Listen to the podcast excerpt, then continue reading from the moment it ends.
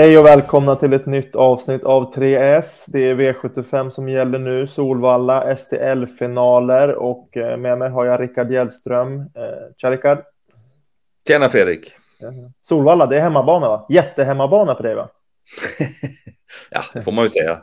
Det är ju, ja.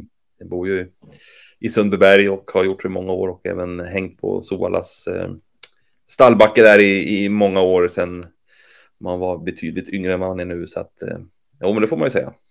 Mm, mm, härligt. Då känns det extra tryggt att ha dig vid en sida här. Eh, vädret då hos er? Här det, ja, det ligger på eh, ett par plusgrader och så där och snön som kom tidigare i veckan börjar ju försvinna lite här utanför fönstret och så. Så att ja, det borde väl borde väl vara förutsättningar för att banan blir bra i alla fall, att det är så, här som det ser ut. Mm, mm. Sen vet man ju inte vad som händer med prognoserna till imorgon, men, men eh, nog borde de väl kunna få till en fin bana som vädret ser ut nu i alla fall. Ja, de kör ju grymma tävlingar ikväll också, Sovalla, så man kanske kan hålla koll där. Uh, ja, exakt. Hur det ser ut och verkar och hur det låter på, på tränare. Det är ju topp som ska ut där. Itos Kronos bland annat såg jag och, och Sovalla Grand Prix där, fyraåringarna. Så att... Mm, nej, men det är väl eh, värt att hålla, hålla koll på det. Så de lär ju preppa banan även redan till ikväll så att säga. Mm, mm. Grymt! Jag tycker vi kör igång med första rubriken som är eh, spiken.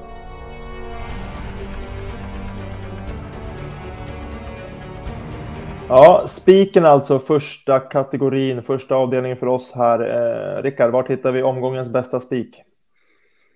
Ja, vi bläddrar fram till V75 3. Vi landar på 5 Brother Bill.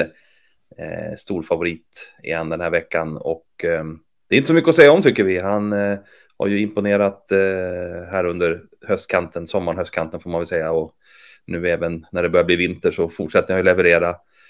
Vart ingen seger senast i Eskilstuna, men eh, ja, han satt ju instängd där från sitt innerspår och kom inte ut och egentligen fick anfallsorder förrän ja, 150 kvar kanske det vart. Och sen fick han ju upp farten ordentligt sista biten.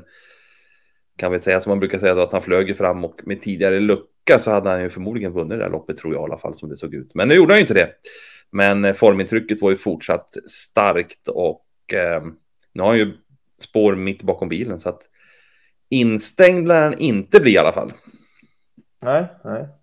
Man brukar säga att de, eh, formen går uppåt när de får sitta fast eller går med full fart över mål. Sådär. Men med tanke på hur hysterisk form han hade visat innan, om, det, om loppet senast skulle vara nyttigt för honom formmässigt. Och så är det hemmaplan nu och allting sådär. Så att det ja, borde nej, komma en ruggig insats här från Brother Bill nu. Ja, nej, men det kan ju vara som sagt. Det kan ju vara värre om man hade typ behövt kanske gå i i källan i förra loppet så här, och gått eh, ett riktigt tungt lopp, då kan man ju tänka sig att det kan komma en formdipp, men med tanke på hur det såg ut där och att ja, det blev ju som det blev när han hade innerspår där och då blev det ju så istället ett fint preparerlopp inför finalerna kan man säga. Då. Och, så att eh, det var ju verkligen ett nästa gångsintryck och nu har ju han har ju faktiskt skött sig för det mesta på sistone så att eh, ja, det där med galopprisken tror jag inte är så speciellt hög nu när det är på Solvalla heller och bra läge bakom bilen ja, det ser ut som det ska vara toppchans så att han blir klar favorit här. Det, det har vi ingenting att invända mot i alla fall. Nej. Bra, då spikar vi nummer 5 Brother Bill i V753 och går vidare till skrälloppet.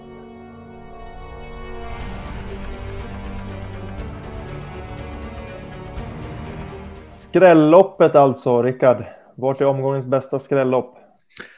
Ja, vi går till V75 4 vi hamnar, hamnar faktiskt i ett diamantstorlopp och ja, vi brukar tjata om det. Det, det här det brukar kunna skrälla och det tror jag att det kan göra även den här gången. Det finns ju, ja, det finns ju en del förutsättningar för det faktiskt. Det är favorit 13 i Vankamok, jättefint sto eh, som ju, ja, hon har ju kapacitet för att vandra upp i, eh, ja, i storeliten som det ser ut i alla fall. Men förutsättningarna kan ju vara lite besvärliga här med voltstart och tillägg och hon har ju galopperat till och med från innerspår i voltstart någon gång.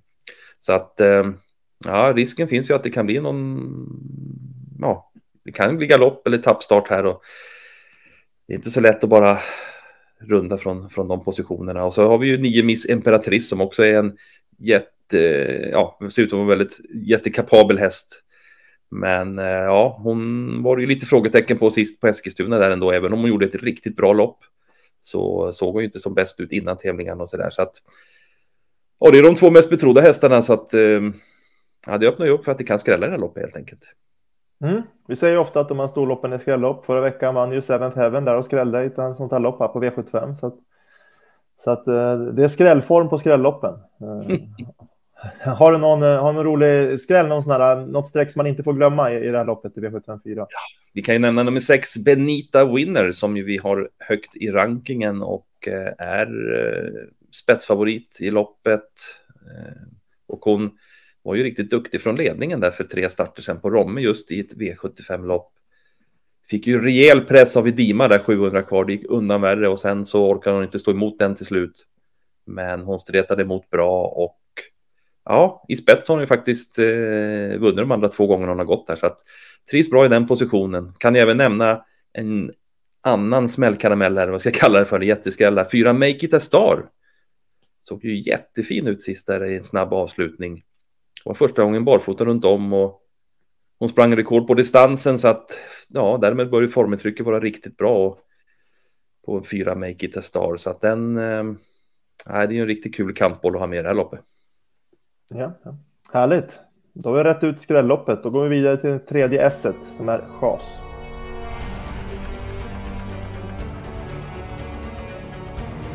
Ja, tredje rubriken alltså, chaset. Rickard, vem ska du chasa den här veckan? Då landar vi i V75 7. Det är på fyra Pure Muscle som jag blivit lite väl hårt betrodd här. Eh, vi har ju rankat hästen fyra här och eh, har den i betydligt lägre procent än vad den är spelad till. Men kommer ju från seger på V75 så att det är klart att den blir väl betrodd på det. Men hade lite turligt då, då den kom till ledningen. För Marlon Bocco öppnade ju lika snabbt, men galopperade då kort efter start och då kom ju Pure Muscle till spets och sen så vann han ju på, på bra sätt får man ju säga, men eh, bakom satt ju Marlon Bocco fast med krafter kvar och en annan häst i det här loppet, ett Declan var ju också med där och gick ju väldigt starkt sista 700 i tredje spår och var nära att slå av Pure Muscle där. Så att eh, ja, det är ju minst minst lika tufft motstånd den här gången och det är absolut inte heller någon spetsgaranti på Pure Muscle så att nej, den eh, chasar vi. Mm, mm. Härligt, annan favorit i nuläget där. Eh, favoriten, vad säger du om den? Nummer tre, Imperaturam. Ja, det är en bra häst. Eh, vann ju på bra sätt senast. Eh, och eh, då hade det dessutom varit ifrån, ifrån näst senaste starten som ju var i svenska derbyt och då fick den ju inte riktigt chansen i derbyt förrän det var för sent och såg ju jättefin ut där. Och ja, tränaren där, Geir Vegard Gundersen, har ju sagt här i, till oss också i veckan där att testen ska vara ja, normalt bättre med det där loppet i kroppen som man fick senast efter uppehåll. Så från det här läget så är det, ja, det är vår första häst i alla fall.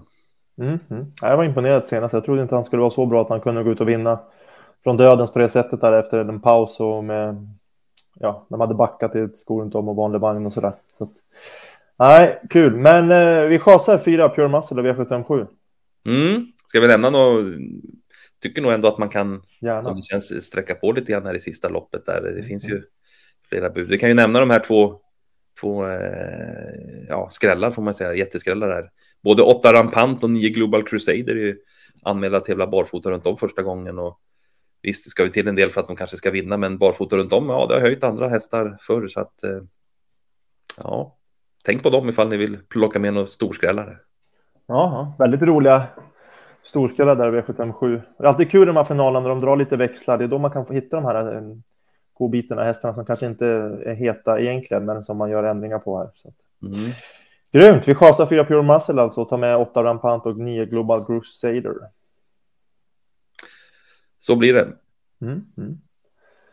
Så um, sammanfattningsvis så spikar vi nummer fem, Brother Bill i V75 3. Uh, vi garderar rejält skrälloppet V75 4. Rickard nämner framförallt nummer 6 Benita Winner och 4 Make It A Star som är måste-streck där till låga procent. Sen chasar vi Reijo Liljendals 4 Pure Muscles i V75 7. Vi tycker att han är lite väl mycket spelad. Uh, glöm inte nummer 8 Rampant och 9 Global Crusader som ska tävla barfota runt om för första gången. Eh, lycka till på V75 och ha en trevlig helg.